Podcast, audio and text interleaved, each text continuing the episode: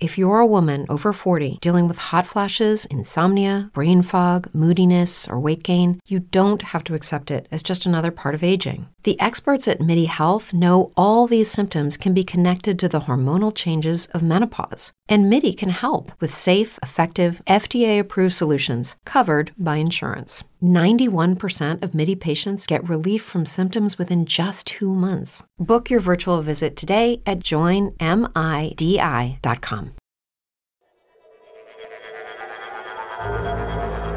Fellow fiends, welcome to another terrifying and delectable episode of Nightmare on Film Street. The horror podcast with zero credibility, but all of the blood, ghouls, and gore your puny heart can handle. Let's give a grave welcome to our hosts, John and Kim.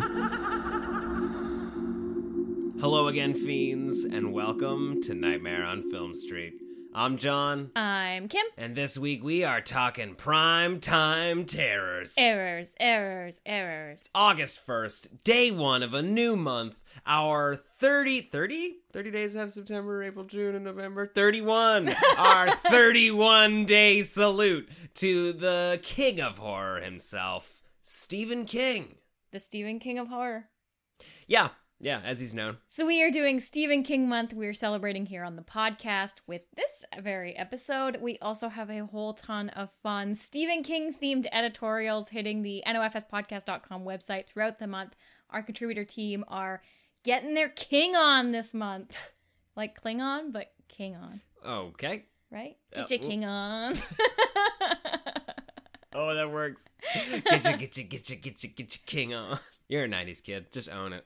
This week's episode is called Primetime Terrors. We are talking about two absolutely wonderful, maybe, miniseries from Stephen King, the 1997 The Shining miniseries from Mick Garris, and 2002's Rose Motherfucking Red. Yeah, it's about to get personal up in here. Motherfucking Red. This episode was a whole lot of fun to record because I, you know, the two of us were having fun talking about The Shining and the things we liked and maybe didn't like about it. And then the knives came out when we switched gears and went over to Rose he Red. tried to badmouth it. I wasn't allowed to say anything unjustly. without fear of being slashed in the face.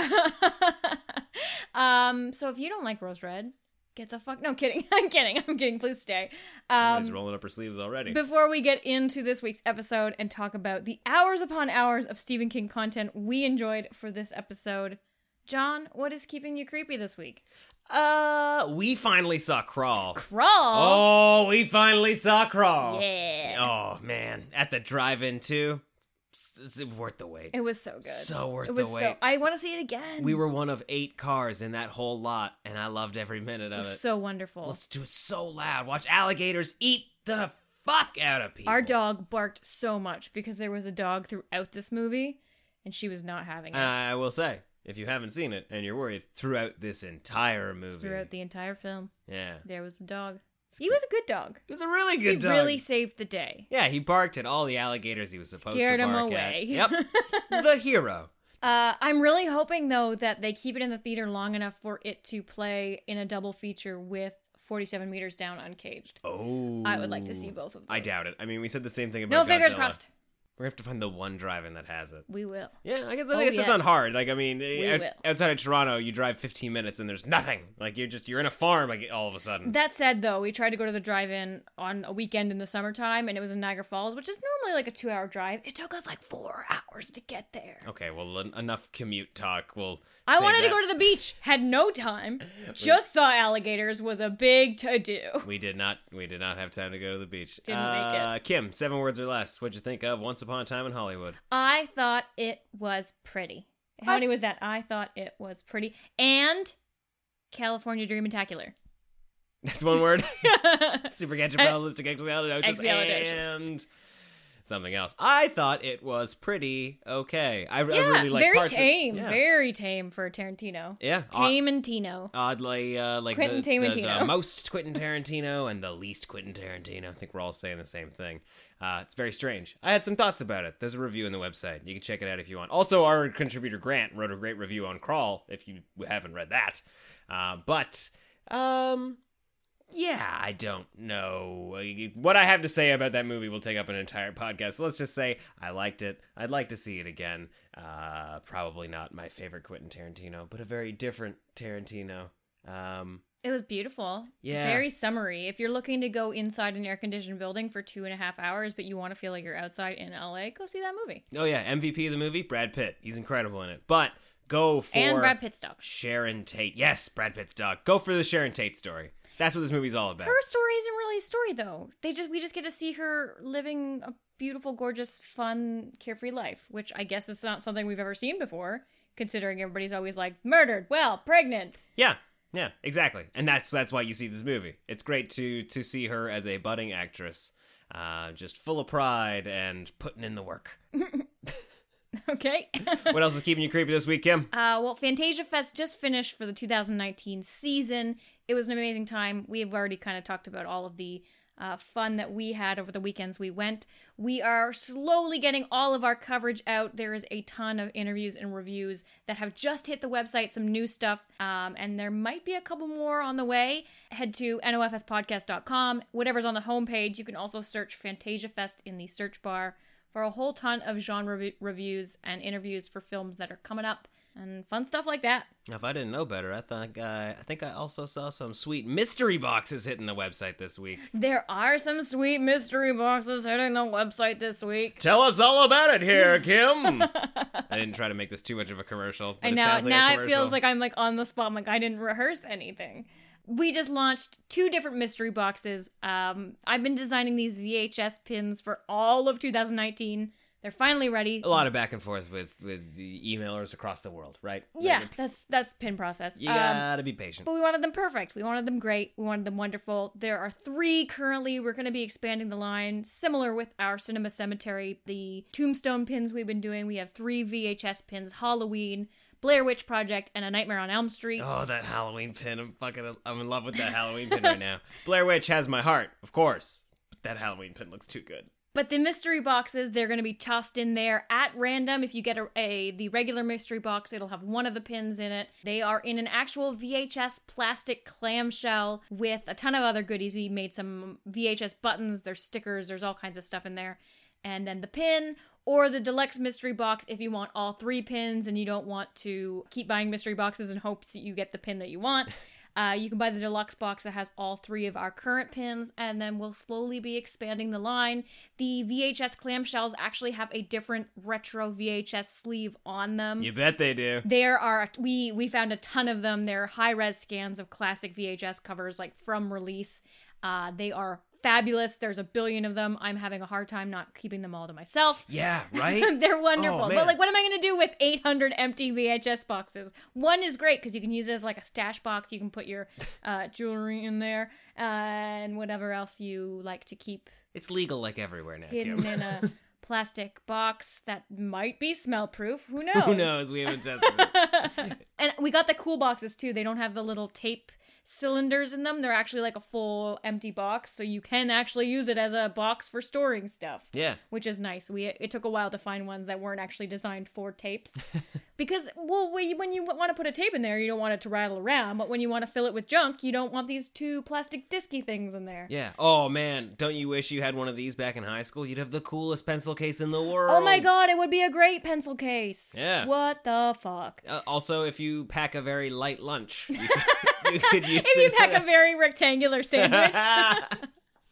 Um, but you can grab your mystery box at store.nofspodcast.com. We also have our t-shirts there. We have some really fun t-shirts that are always there. And we added a new cemetery pin to the Cinema Cemetery collection. We have the They're Coming to Get You, Barbara pin. It is the the iconic tall tombstone that Barbara leans on in the beginning of Night of the Living Dead. It's uh probably my favorite pin right now. Maybe that's because it's It new. looks too good. Yeah, and it's it's a little bit taller than all the other pins, so if you've been collecting them, you can make like a really cool dynamic Yeah. tombstone cemetery thing. We we try to vary the heights on them a little bit, so then when you put them all together, they make a yeah, really there was some cool- depth to it. Yeah, Yeah. yeah, yeah. and they're slightly different grays too, which I know is like super. Nobody's gonna notice that but me, but you know well, you it know, happened. well, once you get them all together. like, you know, so exactly. yeah. but yeah, all of those are at store.nofspodcast.com if you're interested. Plus shipping and handling. VHS boxes, non-microwavable. Um, They might be. might they be? you want to take the paper out? I uh, highly doubt they are. They might be. I wouldn't risk it. Tupperware is. But we've been chatting at you a little too long. Before we go, though, I want to give a big shout out to our most recent Patreon supporters, Zane and Quentin. Thank you so much. Can you believe it? Mr. Tarantino himself came on and supported the show. Uh, probably not true. I'm sure It's it's, just- Quinton. Quinton. With T-O-N. Uh, thank you, Quinton. You're so generous with your Patreon dollars.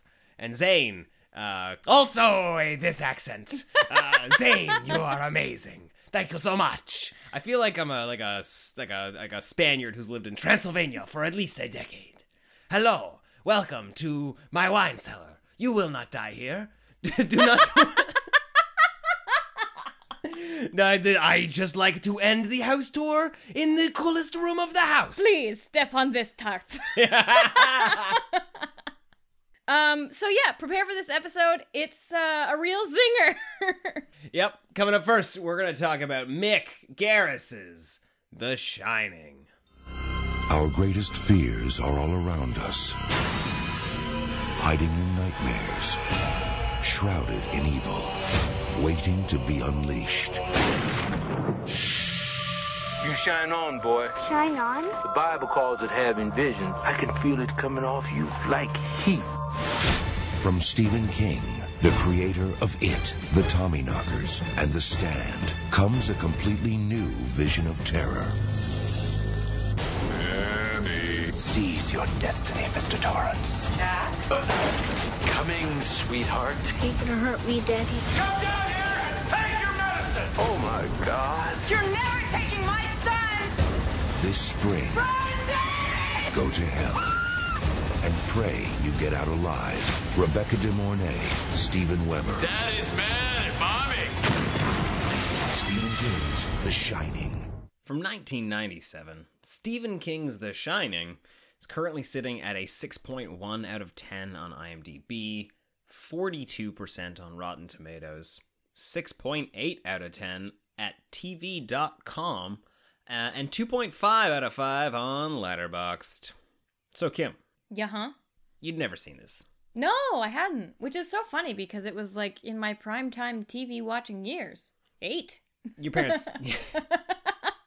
I gotta assume your parents probably just didn't want you. They wouldn't have been able to stop you. You would have No, watched because it. I watched Simpsons and stuff. Like, I don't know why I didn't watch it. I It feel was- like if I knew it existed or I, have, I had stumbled across it, I would have watched it in its entirety because I totally watched Rose Red when it came out, and I watched a bunch of the other K- Stephen King series when I was growing up, like Kingdom of Hospital. I watched. Yeah, but those all came out like early mid two thousands, right? This is late '90s. They're all in the same Sheboygan. I don't know if uh, I don't really ha- have a memory of commercials for this, but I do remember my my dad watched it. Obviously, that's a Stephen King nut, and he taped it and was like, "You gotta check this out, so great." I think he watched it to see whether or not I'd get scared because I was a wuss when I was a kid. I'm still kind of a wuss now. Um, so I saw it, and my memory of it was just the ending, which is very different from the uh, the original Shining, and the the bushes that that turn into like lions and chase Danny around. Which in my memory, They're hedges, John. They prefer to be called hedges. I apologize. uh, in my memory, when them hedges uh, were chasing Danny, was the height of television. Like I could not. I was like, yes, this is fucking amazing. Okay, we will get to the hedges because they were pretty cool. But so we're gonna try to be less referential to the original film and try to steer more as like a straight um, conversation on the movie because I think it's going to be very hard as our primary source for information on what The Shining is is the 1980 Stan- Stanley Kubrick film. yeah, Uh, I've read the Shining novel, really. but I was like 14. Okay. Um, so I remembered the hedges and stuff. All that stuff is very true to the novel, especially that this was a teleplay. The teleplay was written by Stephen King. Who's an executive producer? I feel very much confident in saying that this is pretty loyal to the novel. Yeah. The- From what I could tell, uh, everything that I went, what the fuck about? and rolled my eyes. I'm like, okay. I looked up the Wikipedia for the novel. It's in there. Yeah. Um. The problem too is that it, this is a made-for-TV product, and it immediately kind of gets that bump from me Whoa. because I love made-for-TV quality and commercial breaks and fading to black. And the constant recapping. Oh, with all the recaps, and then when you come back from the fade to black and you're back 30 seconds in the scene and you get to rewatch it twice, like I fucking love that. And it was especially annoying, but a wonderful kind of annoying when they were doing it in the first episode of this mini series where they were all doing like their hello and goodbyes in the foyer Oh my and how many God. moments we we stood on the front steps like saying goodbye to Doc Halloran and saying goodbye to the, the and cook yeah, or he's like, you whatever." know what? Before I go, why don't I take you for another, tour? fucking tour. Jesus Christ. So we're like an hour and a half into this damn movie. They're still getting the lay of the land. Like, I couldn't believe it. We spent an entire. Mo- okay, you know that five minute scene at the beginning of the other movie that I'm going to try not to reference too much? That is an hour and a half of this movie. An hour and a half, guys. what I love especially is as soon as they meet Doc, he goes outside with Danny and they go to the park and and the family goes in to do their tour or whatever. It's just like, okay, I get it. This guy's been vetted to work here, but you're in the middle of fucking nowhere and half the hotel is gone.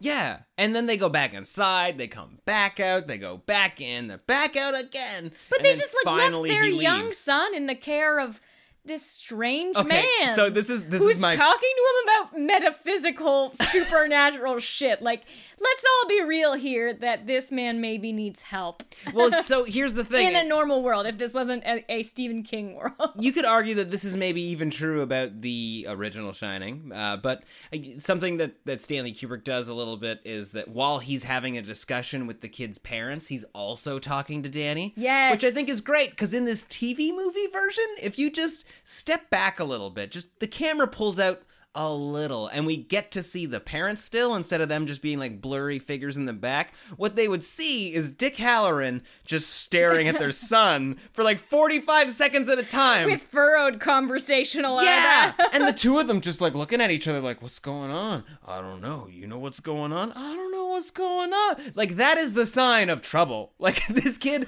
th- is just being leered at by this guy. I will say I did really enjoy when Doc said to him, like, okay, give me your your full strength or whatever. He's like, come on, shout at me. And He was like, hi, Doc. and he broke the headlights on his car. That was cool. That was a nice touch. I appreciated that. It also kind of made sense later because this Halloran wasn't in a cabin down at the bottom of the mountain. He was in Florida. Whoa, the other Halloran was also in Florida. Was he in Florida? Yeah, because he's got to like Oh, take. I thought he was in a cabin. No, no, no. He's got to like take uh no, because he's got he's in his like super swanky bachelor pad. He's got like naked photos of naked ladies. I above his assumed bed. that was a lodge. like I thought that was his man lodge. no self-respecting person has this in the wild. Clearly, he's just sitting in a cabin somewhere. Um also I think we should get into while we're still pretty early on in this, how old is Danny? How old is he supposed to Okay, be? there you and go. how old is this kid? I think he's supposed to be four or five. Because he's an old Danny. He's definitely twelve. I'm pretty sure at one point sh uh, Wendy says that he's eight, Eight which is quite old. for how they talk to him. Yeah. and for, especially for how he talks back. Now, I, I should say, Cortland Mead, the actor who plays Danny, has had a very successful career in voiceover work. Uh, he's Gus in Recess. If you ever watched Recess, um, Kim didn't, and Did uh, not. We're all upset at her about it. um, Okay. uh, and the, I, also too, the actor had like a, a huge uh, child star baby face. Like he Yeah. had the um the, the the adorable overbite and the chubby little cheeks and the the '90s bowl cut. Like he was child star ready. He was a little Haley Joel Osment. I know, but it gets it gets to be a little much. five hours in, like e-, even Oh, an yeah. hour in. Oh, definitely. Oh man. Yeah. But it- Cause they, and it, I think it's just like how he talks and how people talk to him. It's just like everybody's talking to him like he's super stupid or he's much younger than he looks. yeah, especially even in the beginning, how they're trying to establish that Jack is trying to be a good dad with him and he's trying to make this like warm relationship. He's having him get the groceries from the car and he's like, You think you could do that, sport? And it's just like, He's not two. No. And they're like playing ball. and It's just. I, I, I, like, I, every time I wish I Jack had it wrote down talks some to of him, these. it's it's it's really maybe you're supposed to be uncomfortable because their their relationship is definitely very strained because Jack looks at Danny and sees his failures or like his potential he sees a bunch of mistakes he's already made. yeah He's but trying to make up also for. that what he's pr- trying to protect might already be lost kind of thing Because yeah, his his dad was a piece of shit, and unfortunately, he's had some moments where he feels like he was a piece of shit, and he's trying to work on that. He's currently working on that, and boy howdy does does everybody in this movie let him know that he is not out of the woods yet, especially strangers that he's just met, like the the guy who hires him at the hotel, played by Elliot Gould, in the stiffest role he's Oh, ever had in his right. entire I life. forgot about him Like, hello, Mr. Torrance. We are aware that you were once an alcoholic, but do no longer consider yourself one. Like, I can't even. I yeah can't he even. didn't want him to work there at all Oh, I don't think Elliot Gould wanted to work there at all. It was the craziest performance. He is such a good actor too, right? And uh, I don't know, like he, he made some choices that uh, I guess I just didn't me- did not mesh with me there. Hey, it's TV. Uh, like just because it's a TV movie doesn't mean that they have movie time. Like maybe it's still very TV based. Where it's like, okay, two takes, we're out. I could not handle that every single person, especially Elliot Gould, is really drilling into him that he is worthless because he uh, is is very new to sobriety. Yeah. My only issue with that seed was that that was the first moment I really noticed the dialogue was going to be very writerly and yeah, definitely the the speeches and like the monologues and all of the dialogue from the novel i'm pretty sure just from the vibe i got from how long some of the scenes were and kind of not meandering but they didn't have the efficiency of a normal screenplay i think that was the that what that was what was holding me back on that scene it wasn't necessarily that i was just like oh look at this made for tv acting it was just like oh they're chewing on a lot of words here like they're playing with some metaphors yeah. It it really feels like the the characters are. You're right. They're they're monologuing at each other, even in a, a conversation. It does not feel like dialogue.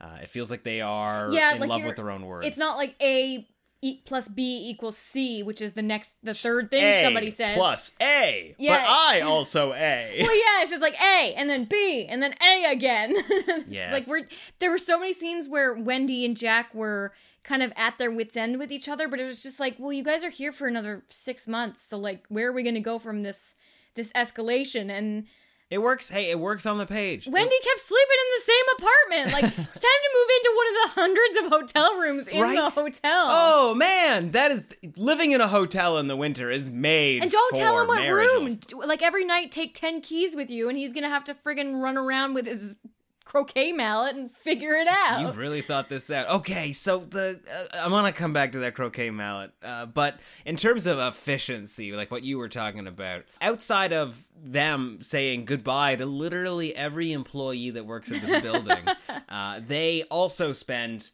I don't know. I think the longest gap between flashbacks in that first part is maybe two and a half minutes. there Someone's like, were a lot of flashbacks. Yeah, like, hey, nice car. I remember when I had a car like that. Oh, it was back when I was 17. Like, that didn't happen. okay, no, that did not happen, but it seemed like every time. Uh, we got one or two exchanges from characters, and then any reference to anything in the past brought us to another scene in the past. But that and- is a that is a made for TV staple, John. okay. That is a you cannot mess with a staple. I don't know.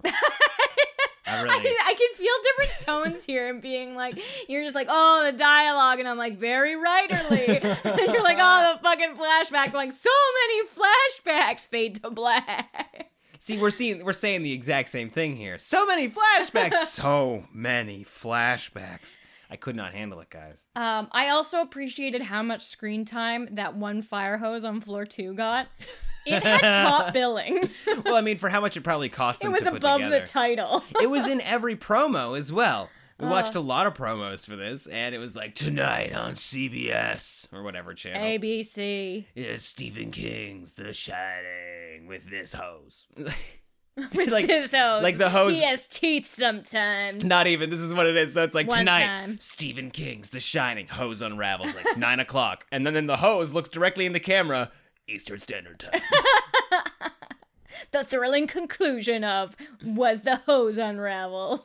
oh boy, it was a good hose. Oh boy, you've read the book. yes. You mean to tell me that the twins are not in the book? Oh, I don't. Because we kept saying to ourselves, okay, okay, so this is three parts.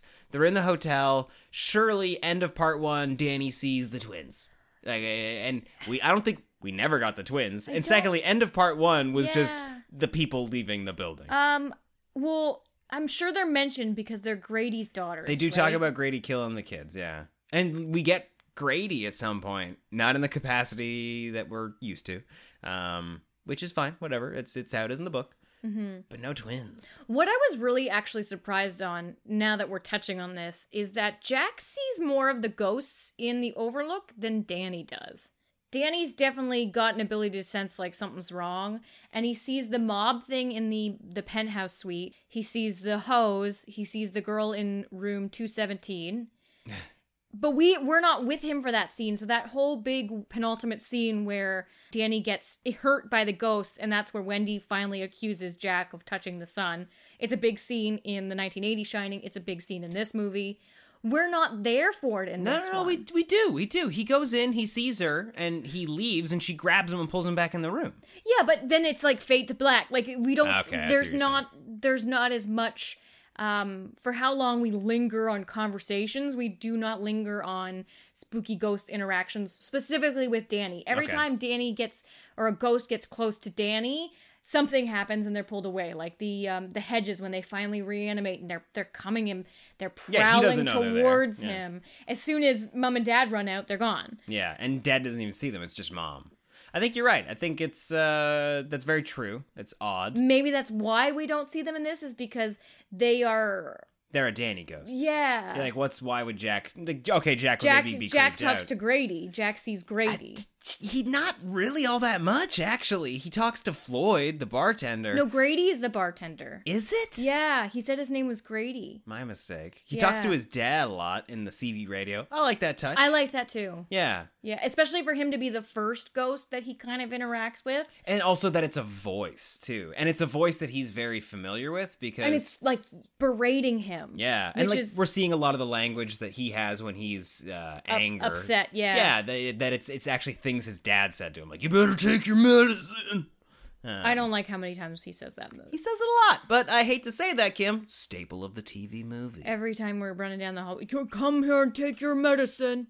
yeah, why did he say that uh, when he? Okay, uh, it, it, it doesn't matter. The point is, it's We it's- know what it means. We gotta. It means a lot to him. So what's up with the croquet mallet stuff? So you read the book. I understand you're not super duper Stop. familiar with it. Uh, You- I'm but not the as resident resident expert of the Stephen King novel The Shining. Give me answers well, here, because I they got to were assume. playing croquet at the beginning of the miniseries. Elliot Gould explains it to him. He's like, "Oh, the man who built this hotel invented this game. I don't remember what it's called, but it's basically croquet, except everything's bigger. Everything's twice the size." Uh, and that, that's all I really remember. So there's, there's got to be some sort of metaphor that the book strings. It's got to be important for him to actually use the croquet mallet to destroy things, including breaking down the door instead of an axe. We'll see because croquet, the mallet, Mm. yes. represents summertime, it represents the destruction of the Native eternal American summer, people. and the hotel is winter, Ah, and the two juxtaposing forces yes. combine on doors El Nino to make ghosts. okay, got it. Yep. I'm okay. I'm on board now. I it's a it's a great decision. It That looks is- cool. That is the first It's a thing that I looked up. I was like, you mean to fucking tell me that there's no goddamn axe in this? It's yeah, I was surprised even when I even when I saw him running around with the croquet mallet for like he he got the mallet in like part two. Yeah. And then he he like didn't put it down. And well, I was also like, it- so when are, are you going to go to the garage and trade Get it out? traded in for an Yeah, axe. I was just like, oh, are When we? do you meet the nice merchant who like okay this and 20 silver pieces and you can have an axe? bring us the boy. um, yeah. Every time I saw him with it, I was like, oh, we we're still we're still with the mallet. I couldn't believe it. It looked cool. It looked fun, but I was just like, this is really efficient for breaking down a door, and it was. I'm gonna disagree It with you. I was. don't think it looked cool, and I guess it was efficient for breaking down a I said door. it was inefficient for breaking down a door, My but mistake. it did look cool. Okay. You s- you're saying that you would rather see a dad kill his son with an axe Yes. than a croquet mallet. Of course. I'm a There's purist. some fucking irony to killing somebody with a summer toy. Okay. I don't know why I keep specifying that it's a summer toy. I just feel like it should be important, but I don't know. I don't know why. yet. Sunshine, lollipops, rainbows everywhere, and your dead son. Yeah, I get it. It's weird. Okay. It's it's an odd little touch. I liked it. I did not Speaking- like how many times we saw red rum. it came up a lot. It did. It was on quite a few walls and windows. Oh, so the first time that it comes up too, and like this is just I don't know. Like I- it's it's it's more dialogue between Danny and anybody else in this movie that just seems like he's too they they cast a kid too old for it. Like they should have just adjusted the dialogue a little to me because when they talk to him like he's 4, it just makes me feel like we have a dumb son, so we talk to him like this. Aw. And like what's red rum mean? I don't know. Maybe it's something that a pirate would drink. And you're like, Oh ugh. yeah. Oh man, and uh, uh, there's something else that he says too, where she's just like, "What's going on, Danny?" He's like, "Made you look dirty crook, stole your mother's pocketbook." Like, what? What? No, no kid would do that. no kid. Yeah. I missed this is another 1980 thing, I'm sorry. Uh the blood. I was expecting more blood. You know, like the elevators of blood. I just wanted some Yeah. Th- there was just not enough ghostly spooks for how long of a a deal this was. Yeah. We had the the hose ghosts, the hedges. There was a ball a couple times. Like we had a changeling ball coming down the stairs Sure and like did. fucking with Wendy sometimes. Yep. Um, and then the ballroom and the bar, but that was l- we really. talking about Tim, We had a lot of chairs falling uh simultaneously. that's true. So spook. Some that was chairs. literally the climax of the first part. They're like, what was that sound? Sounded like chairs. I didn't move all these chairs. And we looked Oh, at- there aren't enough people in this building to push all these chairs over. oh, it's probably nothing though, right? and we looked at those hedges a bunch. Like it was just like, and now the hedges have no snow again. I'm so glad you brought that up. Oh, the So hedges have glad no you snow. brought that up. Oh, I'm like, constantly. I think, I think that one's a squirrel. There's nothing menacing about a giant squirrel. like maybe he needs a trim, but that's really it. And they're they're part of the croquet maze. You know, ugh. I was just really upset that they didn't wrap them in burlap, and I kept saying like, why didn't they wrap these in burlap? And John was like, why? And I was like, I don't know. That's just a thing they do. you're right. I have seen that done before. you wrap them in burlap. I don't know if I'm, to okay. protect the integrity of the bushy tail. What? We're still okay. on the squirrel. I don't even I don't even know what it would do because I guess it preserves them from frost. It must, but you can't. Okay, so it's not like the the cold air hits the burlap like, oh guys, turn around. We can't pass through the It's burlap. like insulation or it provides some fortification so the individual branches don't get broken by the weight of the snow. no, the weight of the snow will still be there. But you're right. The frost probably doesn't go directly on the branch. It goes on the burlap, I guess. Mm-hmm. It's like a little blanket. Just a ah, just a little blanket. Uh, By the way, can you imagine a bunch of like horse hedges that have a bunch of like those horse blankets that you see? Like you know, you've seen horses oh yeah, yeah, running when they around in have the, the, summer. yeah, yeah, yeah. That's basically a burlap sack for horses. It keeps the frost off of them. Another thing. Um, Another thing. um, uh, okay, so this is. I, I'm gonna bring this up, and it's gonna bring us right to the end. Like we're we're one two skip a few and all over a lot of things here. We'll come back. Don't worry. I have two things I still need to talk about. You can totally talk about them. Okay. But in terms of like things that kept coming up in part one that just Okay. kind of disappeared for part two, and then part three, it's like, oh, I hope you watch part one, otherwise the ending's not gonna make sense now. Uh, is Tony. I was gonna say Tony. Okay, so we're crossing off one of those two All things. right. Perfect. What the fuck was Tony? What the fuck was Tony? Damn, right? Yeah. Why? Okay, I can understand it's TV and you wanna you wanna cast a character for him to talk to. Got it. Why does he have to float? like, Yes. Why And does he? why have- is he, just, like- Oh, hey, Danny. Oh, He's like a teenager from an after school Watch out special. for the croquet mallet; it'll knock our like glasses the kids off. the kids at school are stealing stuff, but I don't want to steal on stuff, but I don't want to snitch. He's Yeah. he looks like he's having a 4:30 to 5 p.m. dilemma on channel 7. Oh, but we can't take Mr. Wilson's cans. He's nice to us. His wife left him those cans. We learned a valuable lesson today, friends. yeah, that's exactly what he looked like. Um, he was very strange. He was very odd. and he was not a very good ghost supporter, paranormal pal. He fucked off for all of part 2. All of it. He was like, I can't, I can't be here. I'm sorry. You're on your own, and, kid. and When you yeah. need me the most, I'm gone. Danny was really scared. How brave would Danny have been if he had a ghost buddy with him all the time? Yeah. Does he manifest Tony or does Tony just like come whenever he's like, oh, by the way, guess what? Your dad didn't turn the crank, so he's gonna blow up. yeah, it's eh, eh, uh, Like, until. what about that fucking drowned woman that almost ate me upstairs? Where were you then, Tones? oh, so you could show me a bloody croquet mallet, but you can literally show me nothing else. yeah, I, I bet you could predict some other things that happened to me. Was there something like? Because Tony shows up in the hotel, right? Like at least once. Yeah, well, he sh- he shows up some at some point on floor two. Oh, because he locks himself in the bathroom. Um no, he shows up in the hallway. Like he he he's mainly warning him about his dad. Yeah. I don't think he's really too into the other ghosts. Like he warns um he runs her with the croquet mallet. That's and the he first thing warns Danny sees. when he's first about to go into 217 and then uh, Jack finds out and gets really pissed about the key. right. But because he, but yeah, it's like the he next wants him. time he's like not there. He's just gone. Yeah, it's like maybe the actor called in sick on some important days, like, and they were just like, "Okay, we'll just write out Tony's parts. It's fine." It's no big deal. It's fine. Uh, we'll do some voice. No, we can't do voiceover. Steven hated that in the other one. Hmm, shit. I liked the pinky. I love. Well, yeah, I love the pinky. Or Uh, the f- was it a pinky? it might have just been his index finger. It definitely wasn't his pinky. Like he's like Doctor Evil. mean, Tony. yeah, no, I love it. I love that he says that it's a it's a little boy that lives in the back of his throat. Like just it's a weird kid thing. But Oh, yeah, right? and that that's a really interesting way for a kid to interpret like a a, a psychic voice. because he's too young to know what it is. It's Yeah. just something that happens to him. yeah, because especially too, like if if so- nothing is happening and if the if the Overlook isn't haunted, like maybe this kid has really early onset schizophrenia. Oh yeah, all right, Right? yeah. But when we see a physical, which is hereditary from dad, oh who goes nuts in the hotel. fuck, Yeah. yeah. All right. Um, there's too many ghosts though in that movie for it to not be ghosts. I mean, hey, there's there's really only one ghost. Nah, that's not true. I was gonna say the one that lets him There's out. a shit ton of fucking. There's a ghosts. shit ton of ghosts, but uh, it's, it's kind of just like if if Wendy never saw a ghost in the original Shining, um, and Yeah, if Wendy didn't see any ghosts, then it's, it might it's not. just it whoever let was- him out of the freezer. It was more ambiguous. But in this one, so I'm I'm moving away from Tony here. T- I want to talk about some ghosts.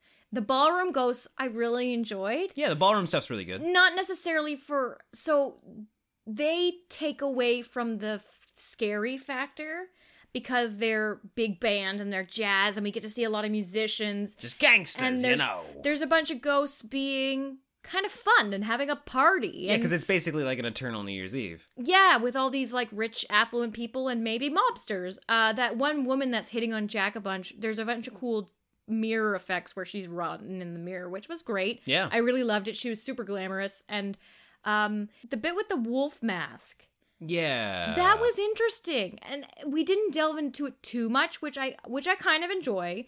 Um, but it really makes me want to read the sections on it in the book to find out where the story is there because. Uh, Oh, I, I, guarantee believe there's a story there. I believe the um the in the 1980 film when Wendy's walking upstairs when the whole ghost shit's going down and she sees that weird like Bear guy? blowjob sequence Yeah. with the mask and the it's definitely the same characters as in this version where there's the the guy almost BDSM style in public topping this this guy in the wolf outfit Yeah. not necessarily like it's all in jest, but he's definitely got him on his hind legs and is walking him around the party. like there's something going on there. Yeah. What if uh I, I don't know if this is a term that existed in the 80s, maybe it did, but like what if what if Stanley Kubrick had just heard about the term like like bears, like the, like in in the in in gay culture like oh, a bear. Like, hmm, I wonder what that is. And like probably a guy who dresses up in a bear I'm costume gonna make and it just blows dudes, spooky. right? oh man. Uh. He probably just has a sticky note of like all these. What are the kids today doing? And then like every new book, he pulls ten of those sticky notes. He's like, let's make them scary. BDSM. I'm gonna write The Shining. That's what it was based on. yeah, like it all circles around a guy in a wolf outfit. We build from there. Yeah, like we really all right, extrapolated out. we need to add a writer.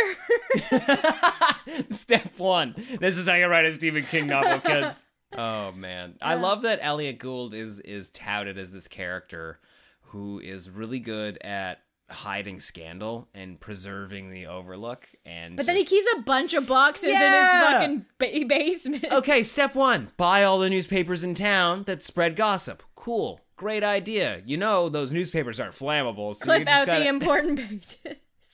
leave them as evidence in the basement. Let dust collect on them for a hundred years until a, a caretaker just discovers them. It's fun that he gets obsessed about the Overlook, though. Yeah, I like that too. Like he- because the the Jack that I'm familiar with just is descending into darkness, yeah, uh, which is terrifying. Jack Nicholson's performance is amazing, but this Jack is really struggling to give in to that kind of obsession.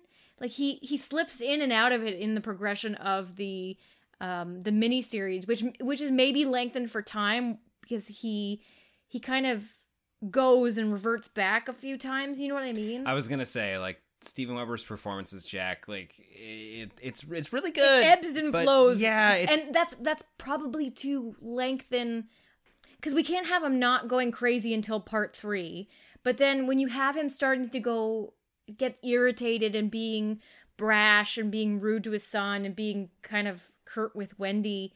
It's it's hard to raise the tension and then just like keep it elevated that long. Yeah. And it's like, okay, Jack, like, are you all bark no or all bark no bite? Like, get the fucking mouth and let's do this because he's he's defiant for so much of the the miniseries and it comes off like a jerk teenager sitting in the back of detention who doesn't want to do anything yeah. like he's just being defiant for the sake of just like and then at some point he's just like, I'm I'm gonna become a better person, or or maybe I just won't be around anymore. You're like, what does that mean, Jack? Like this guy literally has like a dumb teenager. Like maybe I'll just kill myself then. Maybe that would make everything better. why did my Maybe- Oh, son leave the fucking milk out because he's a child She came downstairs in like a sexy outfit. And she rang the bell. She's just like, room service. And he's just like, Do you know your son did? And she's like, I don't know. Ruined our night.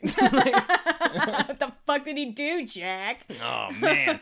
i liked wendy in this She's great. I Rebecca liked De Mornay's her. awesome in this. Yeah. She's an artist. Like she's got she's got stuff other than just smoking and taking care of this kid. Well, yeah, and she she's kind of challenging on him. Like she's one, she she very much believes in Danny's abilities, but when Jack doesn't believe that something's going on in the house, like she climbs in that fucking broken elevator shaft and starts throwing glitter and masks at him. Like, what the fuck is this, Jack? I liked it. She's good. I, I, really do like, her. like, I fucking love um screamy blubbering mess Wendy. Yeah. They're in the two night- they're two completely they're different two things, different right? Wendy's and they both work in this scenario. We got a Wendy for the late 70s, early 80s, and a Wendy that's more of a modern 90s woman. Yeah, I I I liked her. I thought she was great. I mean, it's it unfortunately because because Jack was so not possessed but in his pre-possession mode for so long, I wanted that Wendy would have left with her kid. She probably would have died in the snow. I'm with you on that one. I think she would have taken off. By December, Yeah. she would have taken off. She would have figured out, she would have trained pigeons in two weeks to send a message. she would they have had snowshoes something. there. She would have been fine. Yeah, like maybe even like I'm sure there's shit flying over. Why were we not like dropping onions in the pattern of help me in the snow? Uh, okay, white onions in white or snow? cans of peas. I see what you're you know what I saying. Just mean? anything, anything, yeah. I wanted some more resourcefulness from her. I wanted her to have some side strategy, but You think maybe there would have been a smoke? Okay, I was gonna say if the place went up in flames, this the, the fire department can't get there anyway. It really doesn't matter. Like you just set off the smoke detectors, that then the fire department will hear about it. they'll come right up the hill. They'll send a plane. yeah. Eh, mm. Halloran shows up just as usual and gets knocked out. He doesn't die. Yeah, he doesn't which get is okay. killed, which is I cool. don't think he gets killed in the book, right? I, well, I guess not. He's he becomes like new dad, Yeah, basically. but I don't know. By the, platonic dad. by the sounds of it, he's like he's like a cool uncle who checks in every once in a while. Like I've been okay. So the end of the movie, like the epilogue of the fucking movie, they they get there and it's his graduation, and he's like, hey. Uh, sorry, I'm late. She goes, "It's okay. You you- you're just in time for the best part." He goes, "I've been meaning to ask you, how are things going? How's the gallery?" She goes, "Oh well, you know, the first year's pretty good. Uh, you know, we're finally breaking even." Like, guys, you were having a full-on conversation during a high school or college graduation. Watch your fucking son get his goddamn hat or Yeah. whatever. It's 1997. Every single person in that audience has a gigantic cam recorder, and you are talking over their precious memories. Um, and then we find out that Danny is Tony. okay, so we're going to get into it now. Yeah. Why Tony? Okay, so Danny Torrance, I. T O Oh, I N didn't Y. Oh, it's the beginning of Torrance and the end of Danny. even- Okay, I figured it out. good work. I fucking anagrammed that shit. Huh. Got it. Why couldn't he have found a name that. Oh. Red rum. I was gonna say something that was backwards. like, why couldn't his name have sounded like a real name, but it was backwards? It was, oh my god, it's actually my name. Okay, this makes sense now. Now, I don't think You're that. mad. That I, I Everybody would have got it. well, yeah, everybody would have got it, but they, they maybe not w- wouldn't have gotten it until the red rum situation, Yeah. right? Uh, which is fine, but I don't think that was in the original book. When I was on Wikipedia, the wiki, uh, the epilogue. Red rum wasn't? No, no, no, red rum, red rum was, but I mean, Oh. uh, Danny being Tony. Oh. Uh, I think that one that was a change because now they're dealing in a visual medium, so maybe it makes more sense to do, harder to do in a book. But uh, the epilogue in the book, from what I understand, is that it's just like, oh, hey, I'm teaching the kid how to cook now, oh, because that's that's what Doc, Doc Halloran does. Also, He in- gets to see his dad again, though. Like Yeah. he sees the ghost of his dad. And Jack's just like, good job, son. Good job, son. And So- he's like a good ghost dad. he actually repeats something that he's saying like in a menacing way at the end of the, the uh, of his life. Um, Because Jack goes down with the ship because the, the Overlook Yeah. explodes because he was too possessed to do his maintenancely duties and he didn't crank the burner or the broiler or whatever. Okay, the but broiler go boom. we're oh man, I don't know what to talk about first. Um, Do you think the ghosts would have that pretty high on their priority list as well? Because they're like, oh no, we're all out in the snow now. well, they keep saying things like "time is of the essence, sir. We need the boy. There's only a little bit of yeah, time like, yes, left." you need the boiler. These fucking ghosts, they can't get a goddamn word suck. straight. and that's not even why they were saying "time is of the essence." I think they're talking about Dick Halloran. Because Oh, 'cause when he's he's down there coming? with the boiler, they're just like, "Oh my god, we also forgot about the boiler." the ghosts are like, ugh. uh, I thought you were on this one, Grady. Like, I was only the, the caretaker for like eight months. I totally, I'm sorry. That's true. There were a bunch of caretakers in that building. Okay, so if he killed his kids, how come the boiler didn't, the place didn't blow up because, oh, it's because it's the like 30s. Okay. they didn't need it. didn't. no, they didn't need to, right? Like, it's, oh, it's the depression. where Everyone Streptococcus- wore coats. And they liked it. Um, oh boy. No, but that, I think that boiler was brand new from the 30s, but it's so Oh. old now that the pressure valve is broken, so he's got to go do it manually. So two things. One, uh, see, he keeps saying to his wife, like, "Do you remember on our honeymoon?" Like he's like menacing her with, like, "Where are those lips that I need kissing? They're the lips that I've been missing." You're like, "What? Okay." And he's like, "You remember when I when I sang that to you on our honeymoon?" You almost peed your pants. Not that you were wearing any. Like, what are you doing? Ew! What? What? Stop! Also, he has like a really inappropriate TMI. conversation with his wife and kid about like a girl that he used to sleep with from high school. Like, I used to have one of those cars. Was more familiar with the back of it. Am I right? You're like, what? what? You're with your kid right now, man. Go back to your fake bar. So and and then he says that to her a bunch uh, while he's like about to kill her with a weird, overly sized croquet mallet. And then- Stop knocking the mallet. the end of the fucking movie to say goodbye to Danny. He says, uh, those are the those are the lips that I'll be missing. Like he wants to kiss his son longingly on the cheek, and then he says it to him at his graduation, and then Danny like repeats it to him, like that's the kiss I've been missing, and he like he catches the kiss that his ghost dad blew him and puts it on his cheek, and everybody in the audience is just like, this is normal, this is normal. That kid's got undiagnosed schizophrenia. They're like, Yeah. no, it's okay. He is the the ghost that was visiting him when he was a kid. it's okay. It's okay. I don't get any of that. And now dad is Tony, I guess. Oh man, like they're just they're just trying to reuse that phrase like eight different ways in in in just as many minutes, and it does not work for Because me. it's poetic. yeah, I bet it was. Poetry. So the end of the movie, uh, before the place blows up, they're like, "We gotta get out of here. We gotta get out of here now." But then Danny's like, "No, wait, wait."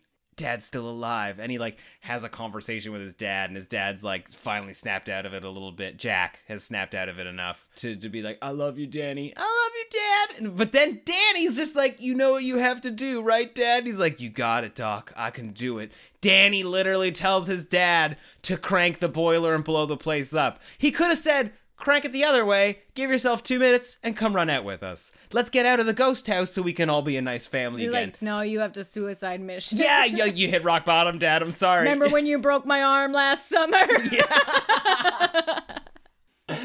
oh man. And then the end of the movie is actually just like mum driving down the hill and Danny does shifty eyes in the back seat. dun dun dun dun dun. Dun, dun, dun, dun. Okay, yeah, I, I meant to do like the weird Simpsons like jog, but it turned into James Bond. It's okay. Is there any other? My favorite part probably is when Halloran is in some diner in Florida, and when Danny shouts at him, he has like a heart attack in the diner. and somebody's like, Are you all right? And he's like, I wish it were me. And he's like having a heart attack and walking out of the diner all like shaky legged. And everybody just lets this old man go who was like on the floor of the diner. And they're like, okay. A little boy is yelling at me with his mind from across the country. I'm going to the mountains. yeah, it was oh, great. that dick. Yeah, and they're like, "Do you want us to wrap up your pie?" Where I'm going, I don't need pie. I swear to God, the guy that he gets the snow cat from, or whatever it's called, is Sam Raimi, right? Um, Where he gets like the. that's what you said. That's what I said. okay, but so I mean, I neither just- of us did I research. don't know what Sam Raimi looks like. I only know what Ted Raimi looks like, and I say it kind of looked like half of Ted Raimi. He so- looks he looks the Yes? same, just a little older, and wears a suit most days.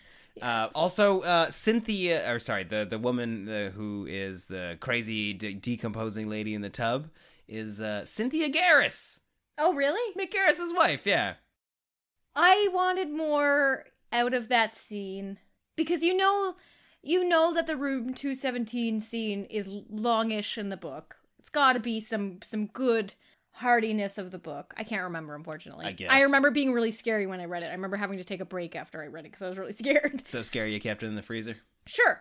Um especially when Jack goes up there and and there's a really cool thing about the lipstick in the in the mirror and uh, when he finally sees her and, sh- and the sound of the water filling the tub, but I didn't get enough. Like I really wanted him to be seduced by her, Yeah. Especially because he kept like ditching his family to go investigate these ghosts, and we were like, mm, "Jack, I think you're being untoward about Like the this." door was open, he came in. He's like, mm, I don't know, no croquet mallets in here. Probably nothing. He threw his croquet mallet when the ghost came, and he was like, "Ah!" and He, he left it there. He obviously had to go retrieve it. Like I'm sure there were a bunch in the shed, but he had one of preference. so funny. Okay, so I think we're ready to do ratings. One out of four. Oh, John. One out of four. Oh, um, I'm gonna go two out of four, but it does have a, a made-for-TV bump for me. Okay, that, that's fine. I mean, I- like, hey, there's some really cool stuff. Like, I, I love the way uh, Jack looks at the end, especially when he's got like that demon face, but also just when he's like bloodied and his his teeth are sort of like bashed in. He's really fucking creepy, beaten up. Um, but yeah, it's it, it's melodramatic beyond its means for me. Yeah, and it, and it is kind of long. It's a really long format for what it is, especially because it really has to sustain like Jack's going crazy, but we're stuck with him for a while.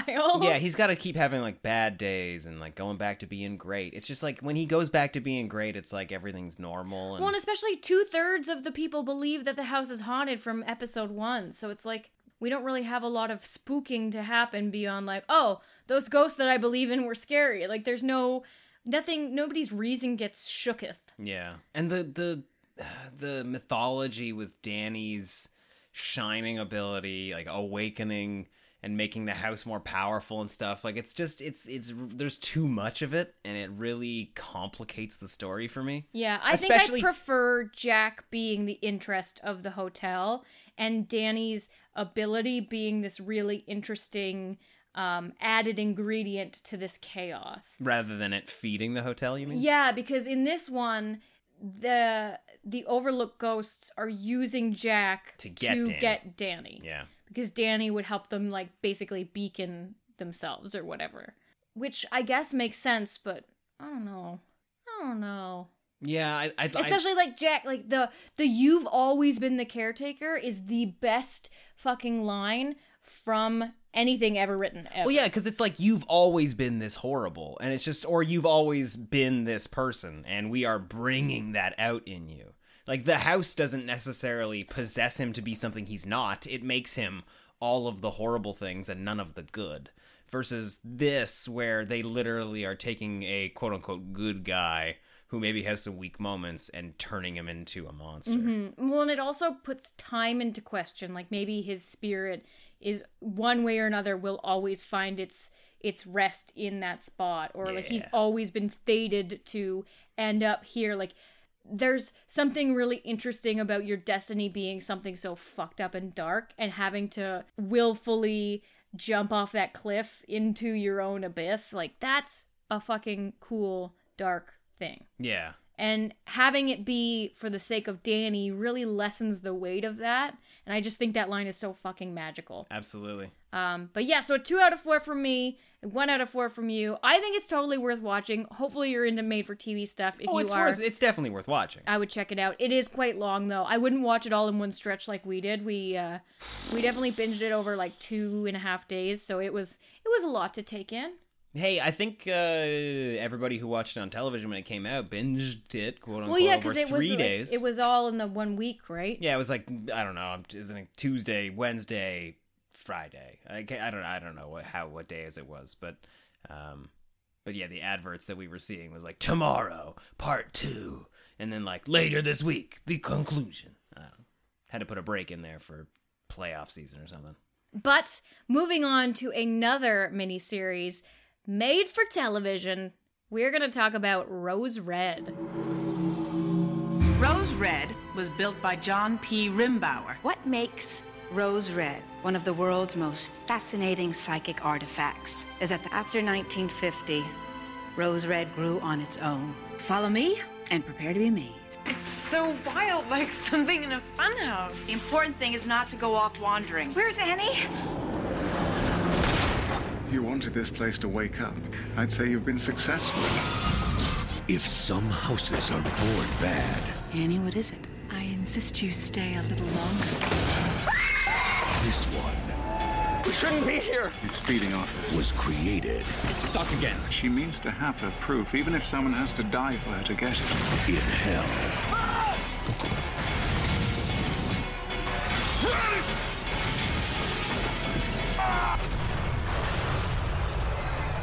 Stephen King's Rose Red.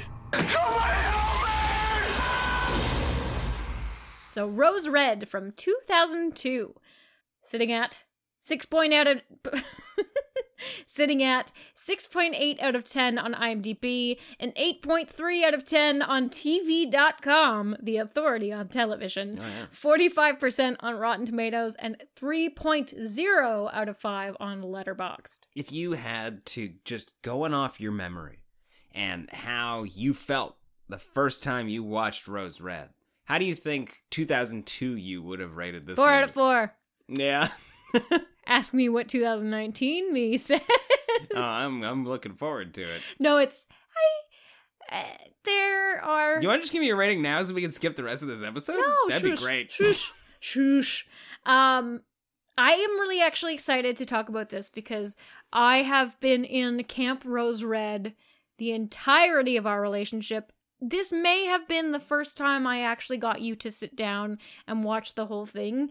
I watched this last year and the year before that, and I think the year before that. And I'm gonna say right now, I think it's cheating. I think I think you've been unfaithful to me with this movie. I told you it kept was- every single one of those watchings from me, and I for some reason never heard of You were it. never interested. That sounds like cheating. because I was like, it's a ta- TV made for TV movie that Stephen King wrote. It's four whole parts. It's like seven hours long. It's great. And you were like, I'd seen it before. I didn't like it. so I would watch it during the day. There are plenty, plenty of made-for-TV Stephen King things that I would watch right now. Name one. The Storm of the Century, Name two. The Langoliers. It's not good. I love it though. Oh boy, do I love it. Name three. Would you like a third one? No, no, no. I'm gonna go with that three-part episode of the X Files. he wrote that. Yeah, it was with a doll, like a crazy killer doll. Oh. Um. It was like a psychic girl who had a doll. I'm gonna I'm gonna put this out there and say that Rose Red is the greatest made for TV Stephen King thing ever done. And I I've will second that only it is seen a the TV other movie. one we talked about in this episode. I'm comparing it to two. No, no, you've seen the Langoliers. You've seen some of Golden Isn't that Years. like flying meatballs in an airport? they do look like weird sort of Pac-Men that eat the past. In an airport, I'm very into it though. right? Yeah, in an airport. Yeah. So Rose Red's great. It's wonderful. And you have to admit, Mm. first two episodes are the greatest Stephen King story you've ever watched. I don't have to admit that. You do. Eh. Because you said it while we were watching it. You were like, this is actually really great. And I was like, Remind me what was so good about it. admit it. Defend this. fucking Admit it. movie. No, you really, really. I'm going to. In your heart, you really want me to like this movie. I do. Aw. I do remember. I'm sorry. Take that pen away from me. Thank you. um, I, I I do remember being very surprised with the With how first two- quality. there are some incredible shots in this movie. Uh, like there are some dope fucking scenes in this movie. Go on. But but And I think this movie uh, has helped me realize something that has bugged me about a lot of these movies, and it, it also was something that bugged me about Annabelle Comes Home when we saw it. I don't think I like psychics. I think that's what it comes down to. I'm I'm all about a séance. Get me a fucking séance. But I want that psychic to come in and then I want her to get the fuck out. I, I want I want a dope ectoplasm automatic writing séance with bells ringing and shit. And then and then I want them to do the rest of the detective work themselves as okay. human beings. All right. I will agree that I wanted more seance in this movie. There was Yeah. no seance. For a lot of for a heck of a bunch of psychics getting together, there was no seance. I fucking loved that it was psychics. I loved that every single character was psychics. Also, you need to go into this understanding that it was a originally pitched as a House on a Haunted Hill remake that Mm. became the 1999 Haunting film and um, Stephen King, I guess, wrote his pitch for it, and they were like, "I don't know, Stephen, this wasn't really what they were going for." And he like clapped his papers down on the What do desk. you mean? You don't want a crazy professor rubbing blood all over somebody's face? Come on.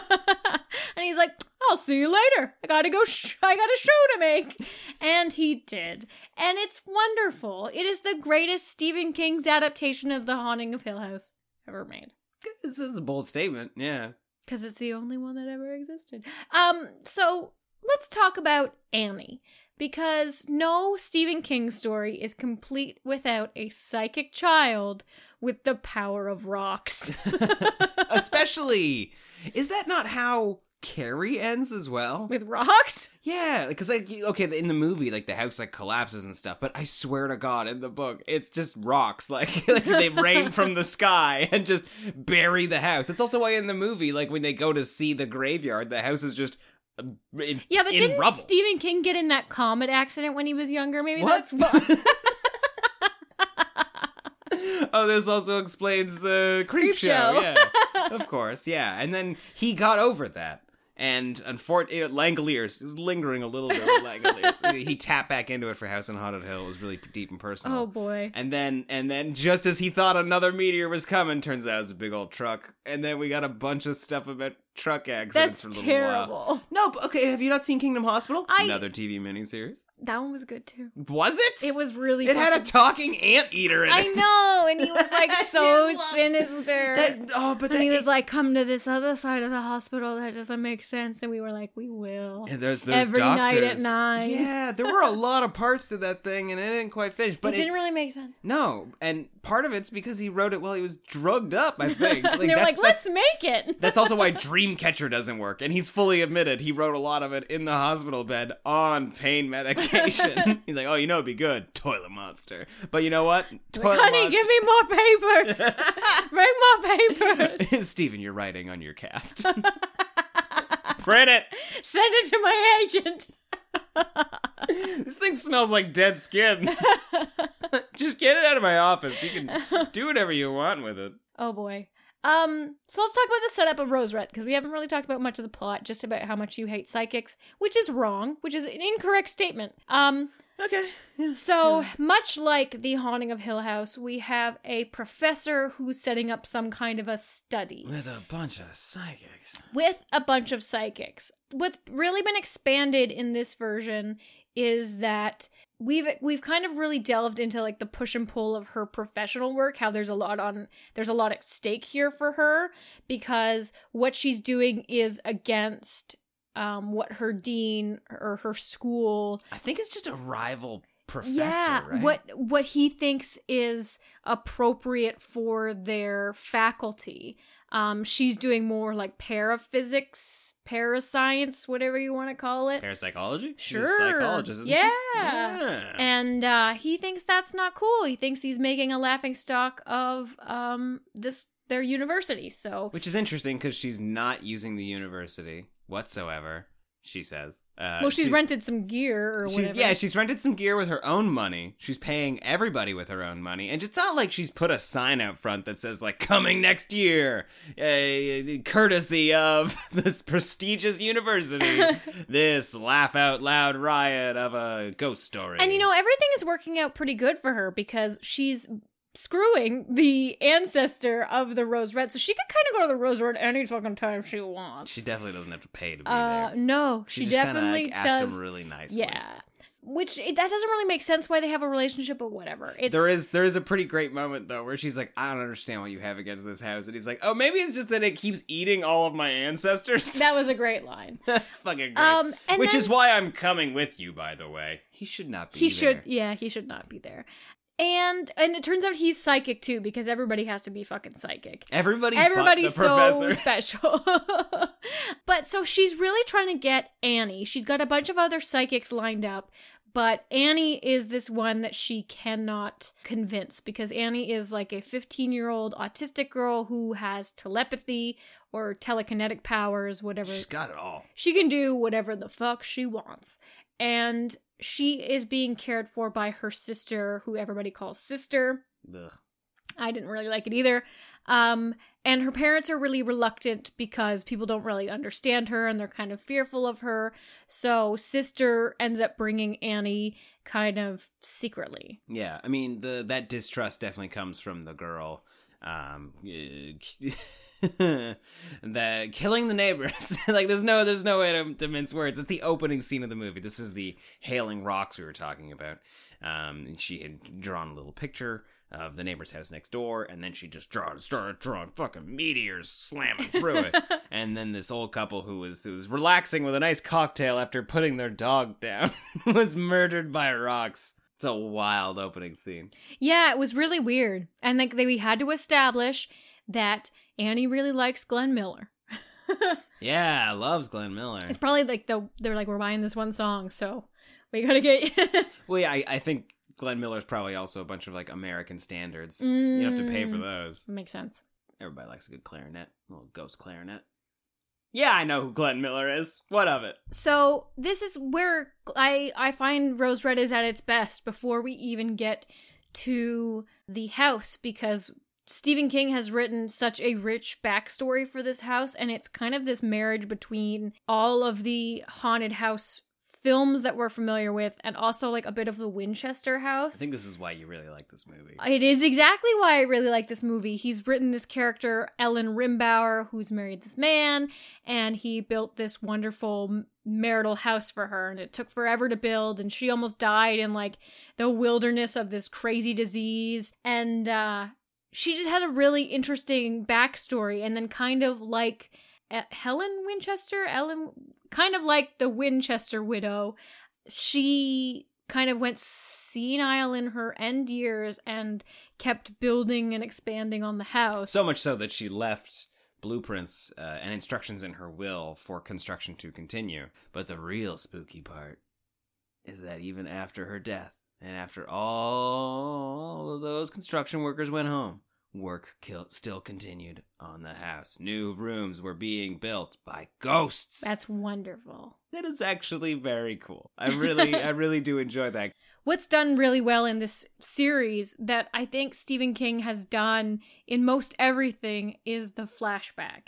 And we really didn't enjoy it in the Shining miniseries. We were really not feeling those flashbacks, but I think the flashbacks in Rose Red are so justified because we're seeing all of these glimpses of these different people that went missing and it's really engrossing because you want to know more about Rose Red. She is the main character of this story. Mm-hmm. And um, they keep calling her a dormant cell.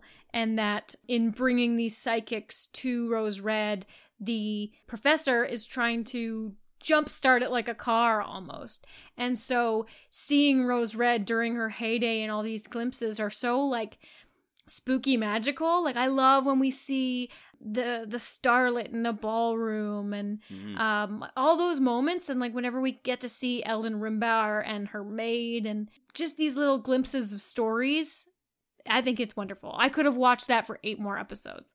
Yeah, no, I'm definitely with you. The, the flashbacks in this are pretty great, and uh, I, I wasn't groaning every time we went to one when we watched it this time. It feels like it stretches the movie out, but in a good way because I think we do need to have an understanding of how elegant the house was Mhm. uh, before we can really sort of appreciate how creepy it is now. Yeah, and there's also a big point that I didn't really notice until this watching to establish that the house is in the middle of Seattle. It is right by the highway, like the city grew around it, Which is so weird. which is it's interesting because normally these kinds of houses are isolated. Mm. They are far out, they're on a huge expansive stretch of property, but that was probably the case when it was built. Oh yeah, yeah, yeah. yeah. And now the world has kind of continued on around it. And then inside the gates is this old Victorian style mansion. Yeah, and six months from now, uh, six months after they step foot through the door, uh, they the owner plans to bulldoze it, and she tries to, you know, oh, you know, if you just held on to it for a little while longer, there's no telling what we'd be able to learn from this place. And he's like, nah, fuck it, it's creepy. I want it gone. Condos. Yeah, condos, baby. Right in the heart of the city, this place is. Man, they it'd be so great. It- There's there's your Rose Red continued series. Season one, they bulldoze it down. Season two, the condos are under construction and every floor is more haunted than the next. So, like, as much as I love the setup, that whole big scene where we first meet the psychics and they're doing that kind of download on Rose Red conference where the professor's got her like slides and she's um almost for a whole episode telling the history of Rose Red. Shush, it's wonderful. it's great. That that for me is the best part of the whole series. And then when we finally get to the house, shit starts happening so fast that it doesn't quite match the pacing of the beginning half of the Mm. series. And I loved the beginning half. So when stuff starts happening, you're like, oh my god, is it almost over? And then it's over. It feels very rushed almost because characters die like three characters die in the span of like five minutes. oh yeah, within the first night, they're just picked off. Yeah. You would think that this thing would have to wake up a little bit, stretch some its stretches, muscles, like that- Yeah, maybe that eat greenhouse. a kid in the greenhouse. That greenhouse is flourishing within hours. Girl plays dominoes in there once, and then it's like roses. We're back. well, I mean, it doesn't help that uh, that Kevin, the really shitty journalist student, has been hired by Mister Mister Asshole Professor. uh, is has come into the house to try and get there before them and just lurk around and just get photos of them, you know, being all silly psychic you know. Like, the guy doesn't have any words for it. He's just like, it's an embarrassment to the entire uh, institution. Like, what they they hold some hands and they take some photos of some light orbs. Like, what the what's the big deal with that? Um, if it's not good research, it's not going to get published anywhere. So she's ending her career if it's this if this is as bad a mistake as you say it is. But uh, he he's in that house for five minutes before they lock him in a room and take him out Yeah, he is dead immediately. by wasps. That's a horrible way to go. I don't want to die by hot wasps. Or like bad CGI wasps. Okay. Yeah, bad CGI wasps. He comes back though. It's not the last time we see Kevin. Shortly after Kevin is is taken care of by the house, uh, Rose Red claims her first victim. The whole shebang of psychics show up. We should probably detail what some of these characters do. Yeah, because they all are basically hired for like different abilities, which is really fun and interesting. Unfortunately, a lot of them die before they get to like really shine with their abilities. Um, so there's Annie, who we know is the girl who is super te- uh, tele telekinetic, tele. She's got it all. Yep. There's Kathy, who is the nicer older lady. She is an automatic writer. No, that does not come soon enough. And there's Emery, who is this like really neurotic um he's the best. wiener basically. Oh, he's the biggest wiener. he can see ghosts and spirits kind of thing, past horrors. He's definitely the most haunted of the bunch. Um there is Nick, who's this British, very kind, all-knowing psychic. We never really understand his ability, but he's definitely in tune with like how everybody's feeling and what everybody's experiencing. Yeah, he wakes up before everybody. He knows how to make eggs. He's just very grounded. yeah. um, and then there's Pam, who is a like a touch psychic, so she gets feelings and thoughts and memories from touching objects. Like for instance, when they get to Rose Red, she touches the door and she says the line that the ghost says to Kevin, the photographer, when he ar- when he arrived earlier that day. Which is like, hello, we've been expecting you, or something like that, which is Mm, right. super fun, super spooky. And then last but not least, there is Victor, the older man. Do you remember what his ability was? Oh, uh, Future. I think he could- future. future, yeah. he's always scribbling in his notebook. I remember talking about that because, like, if if if if I- if I was one of the people in this group and I saw him scribbling down in his notebook, I would immediately just stop what I was doing and be like, "Hey, wh- hey wh- what's going on, Victor? Tell me what's up." Because if if I'm not supposed to take another step, I'm not taking that step. he seems like the one guy they should have all protected.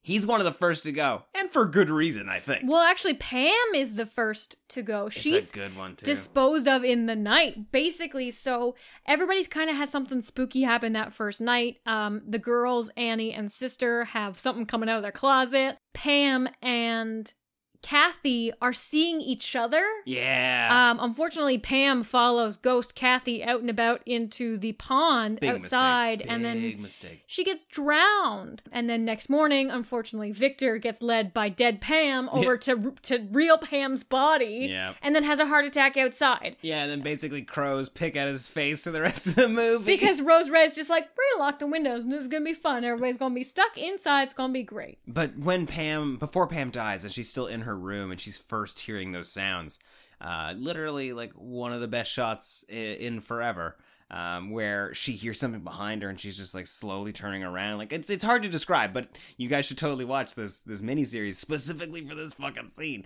It's just a close up on her eyeballs as she's like panning around, just super wide eyed and scared, and it looks so goddamn good.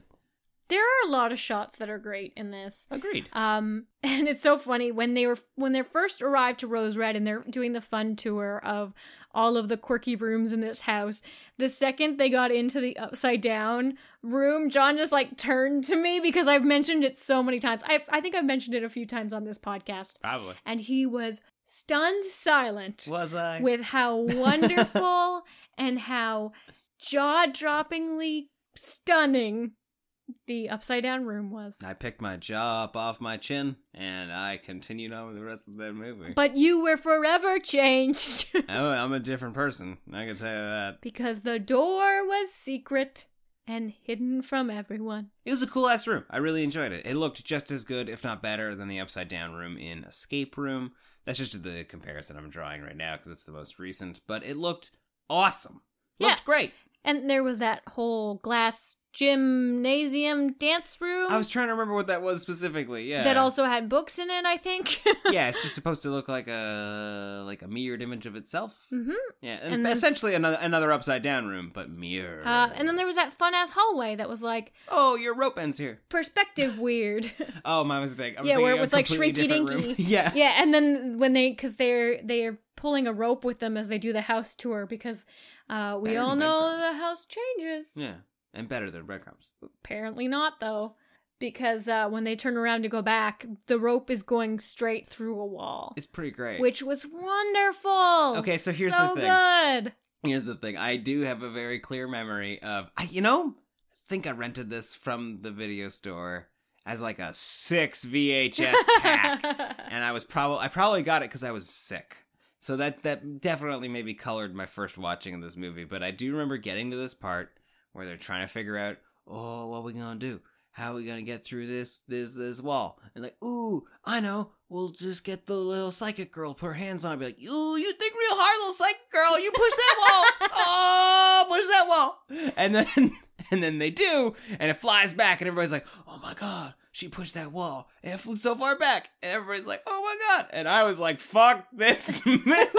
I was so over it at that point.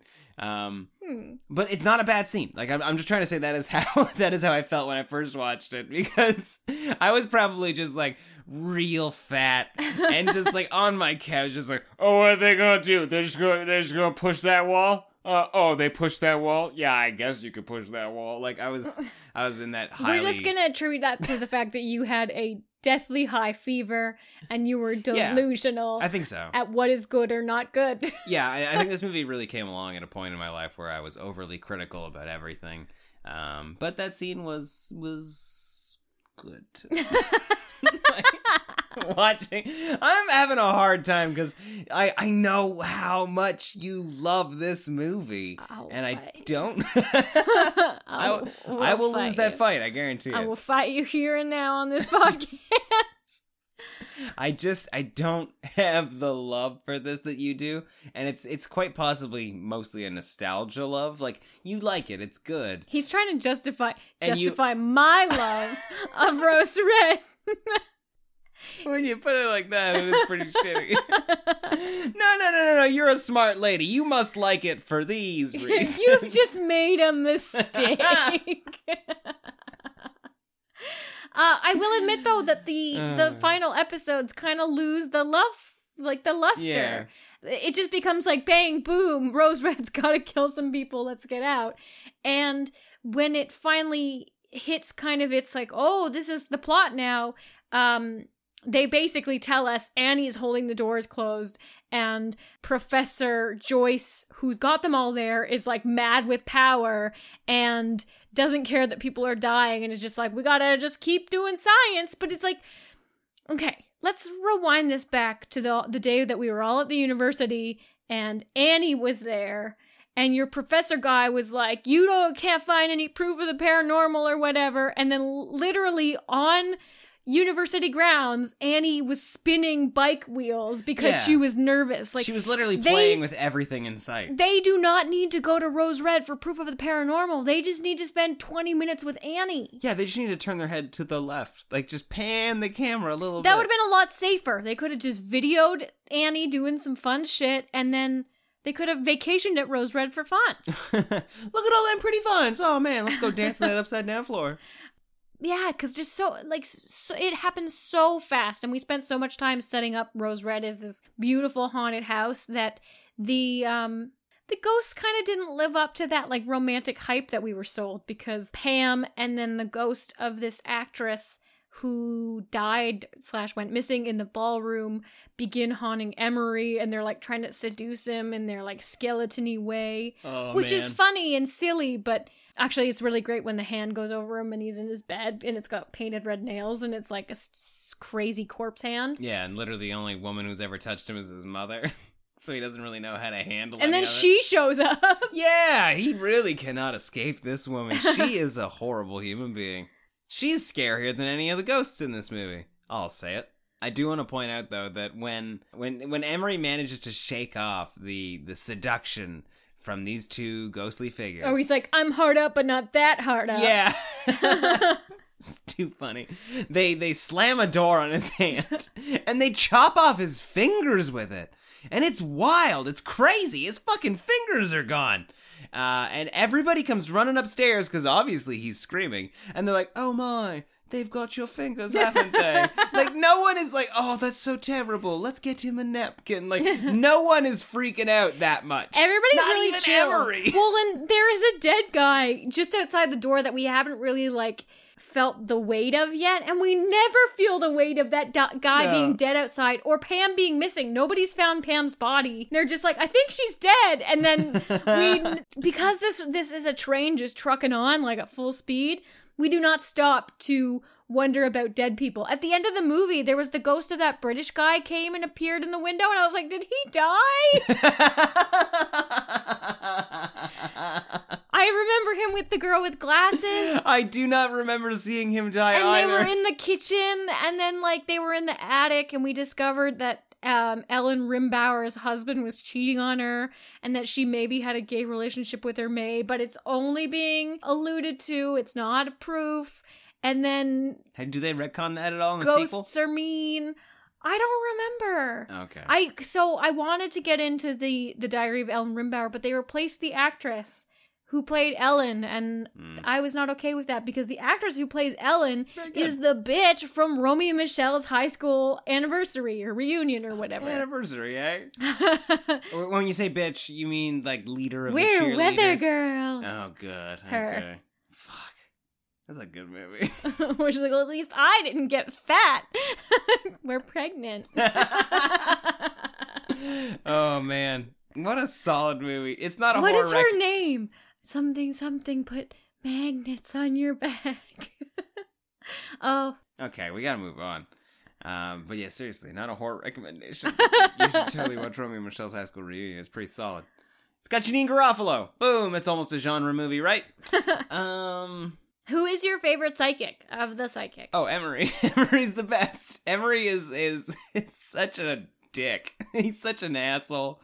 Um, but the the actor playing him, he makes. Uh, I, I wish I could remember his name. He's he's he's great in everything that I see him in. He makes such weird choices. But he is such a dick. Now, okay, if we're talking about just like psychic ability, Mm-hmm. um, we don't get enough of her. But Kathy, I think the older woman, the yeah, automatic she's writer- my favorite too. She's awesome. She's, so pleasant. yeah, but like we oh we don't get enough automatic writing, and like when we do, it's it's really not that great. Uh, Well, They're just writing. it's they're, like, almost looking good. at each other. and Yeah, just they're like writing down what automatic each- writing, talking. Yeah, like I aming each other. exactly. Oh man, Yeah, and maybe they didn't want to do a big automatic writing scene because of what's that George C. Scott the Changeling. Yeah. the movie that came like twenty years before. Yeah, this but one? that has such an iconic automatic writing scene that you That's almost can't do an automatic writing seance. I'm gonna tell you right now. They're Like Insidious was able to do it, but they had like a gas mask and a kid's lamp, so like yeah, that's true. It took a lot to get they that automatic really writing had to turn it kooky to make the Hey. automatic writing not be like, oh, this is kind of ripping from the I mean, I'm pretty sure this movie came out pretty close uh, around this one. The others, another great automatic writing scene. Just want to say, entity. still pull it off. Yeah, because fucking Nicole Kidman's ripping the pages out and just like throwing them in the air and shit. You remember that? Oh They yeah, had that old lady in the sound. She's like, no, no, no. and She's ripping up all them papers. dear, I am your daughter. That's a good movie. we should probably do that on the podcast soon. We haven't done it, no, because I don't like it. really. well, See, that's another movie. I So- watch that at least like three times a year. ex- yeah, it's I I didn't like it when I first saw it, and Because so you're now a fool. Why don't you like haunted house shit? I do like haunted house shit. I The- think we need to have a haunted house intervention. Okay. Uh, the problem with the others for Rose me- Red again. No, Oh, no. the problem with the others for me is that five minutes in the movie, I went, I'm pretty sure this is how this movie is. You did. I did, and unfortunately, I watched that movie by myself, so I got nobody to corroborate that story with. Don't believe you. Yeah. Um, but Rose Red is definitely one of my favorite, if not absolute favorite Stephen King adaptations. That's pretty cool. Um, Which is interesting because it's not like Stephen King's, sto- yeah, because it's an Yeah. original, but it might be my and maybe that's maybe that's why because it was written as a visual story. whereas- teleplay by Stephen King. Yeah, I I really enjoy it. I think the backstory is fucking cool. Um, I get lost a little bit once we're in the house because I just feel like we're on fast forward. Hmm. Mm. I could have done with it being like a full series, maybe like ten episodes or more. Getting a little quiet over there, Kim. I could have gone on for. I could have stayed in Rose Red for a real long time. I'm not gonna lie. I'm I'm almost positive that that's gonna happen. No, it's not. That's gonna happen. Did you hear anything?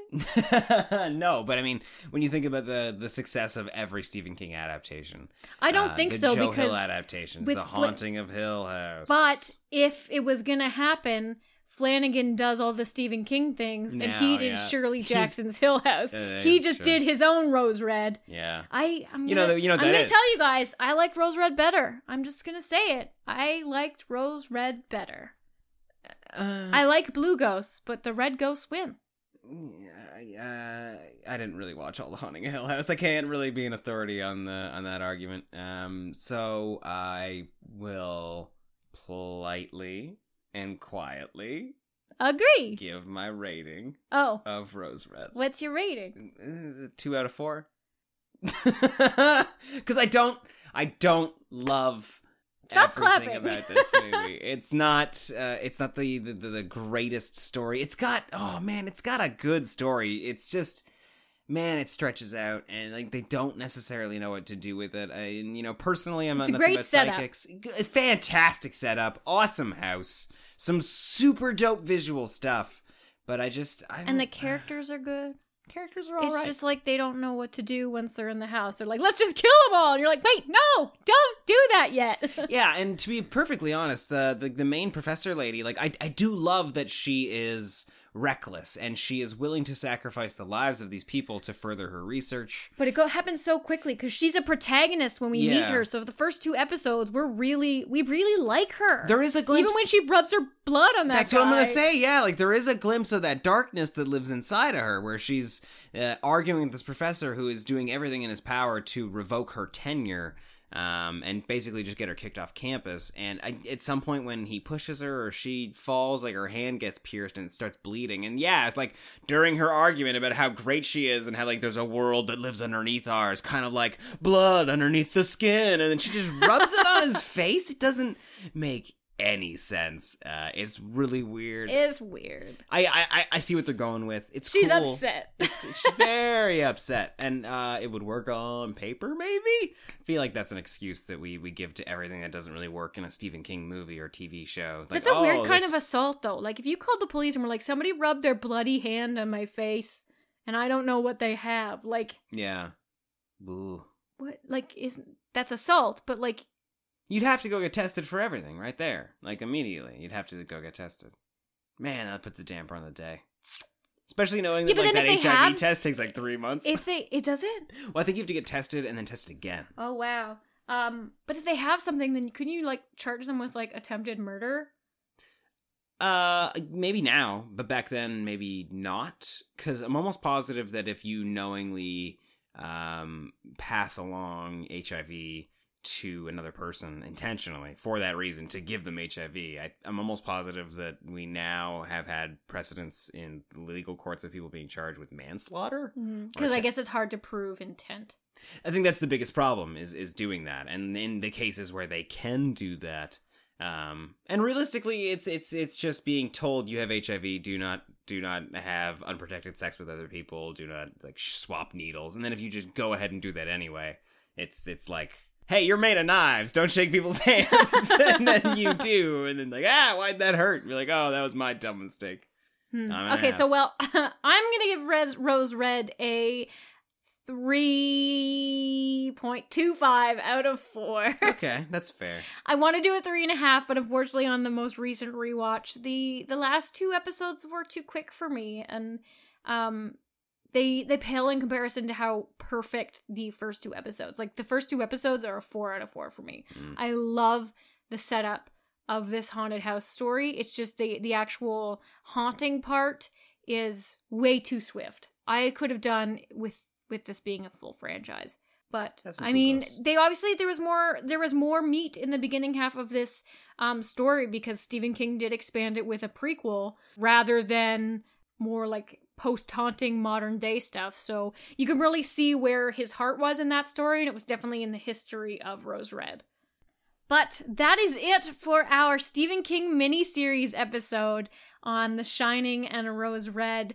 Let us know what you thought of these two extended films, TV films. Eh, let's just call them movies. Yeah. but Miniseries. Mini- yeah, I don't know. these Stephen King television events from the 90s and 2002s. You can tweet at us on Twitter at NOFS Podcast. You can find us on Reddit at reddit.com slash r slash nightmare on film street. And you can also join us in the Facebook group at facebook.com slash groups slash horror fiends of NOFS. We've got a whole ton more Stephen King content for you over at nofspodcast.com uh, with fun li- uh, lists and editorials just celebrating the work of the horror master himself. Uh, and we even have more Stephen King coming on this very podcast. Oh my god. But what and when? Probably soon. Should be- so be sure to subscribe to the show if you aren't already. That way, a new nightmare can slip into your feed while you're t- tucked into bed at night. Uh, and uh, and if you can, please do give the show a five star rating wherever you're listening to it. It helps get the show in front of more fiends and grow the horde. It's the easiest way to support the show with just a few seconds of your time. And if you want to support us on Patreon or you're already a patron of the show, we have a little bonus game for this week's episode that John put together, and it's the most intensive Stephen King 10 minutes I have ever spent in my entire life. Uh, if you want to listen to our Stephen King knowledge or lack thereof, head over to patreon.com slash nightmare on film street to listen to that bonus game and all of the other bonus content available to you as a supporter of this show. I'm calling this week's game the Stephen King stopwatch, which is a little misleading, but it is me versus Kim versus a chess clock. And it's pretty great. I hope you guys like it. Because I put her through fucking hell. Please don't make fun of me for like how little. We both do horrible. It's oh fine. boy! It's fine. It's no, fine. you know, we- I think we did okay. it was really stressful. I don't like being timed. but uh, we'll be back at you again with another full length episode in two weeks from now. Until then, I'm Kim. I'm John. Stay, creepy. It appears you made it out alive. Just long enough to tell the tale of the nightmare on Film Street. Ow! Help us grow the horde. Leave a review on iTunes or wherever you subscribe. Continue this week's conversation on Twitter by following at NOFS Podcast. And as always, more terror can be found lurking on our website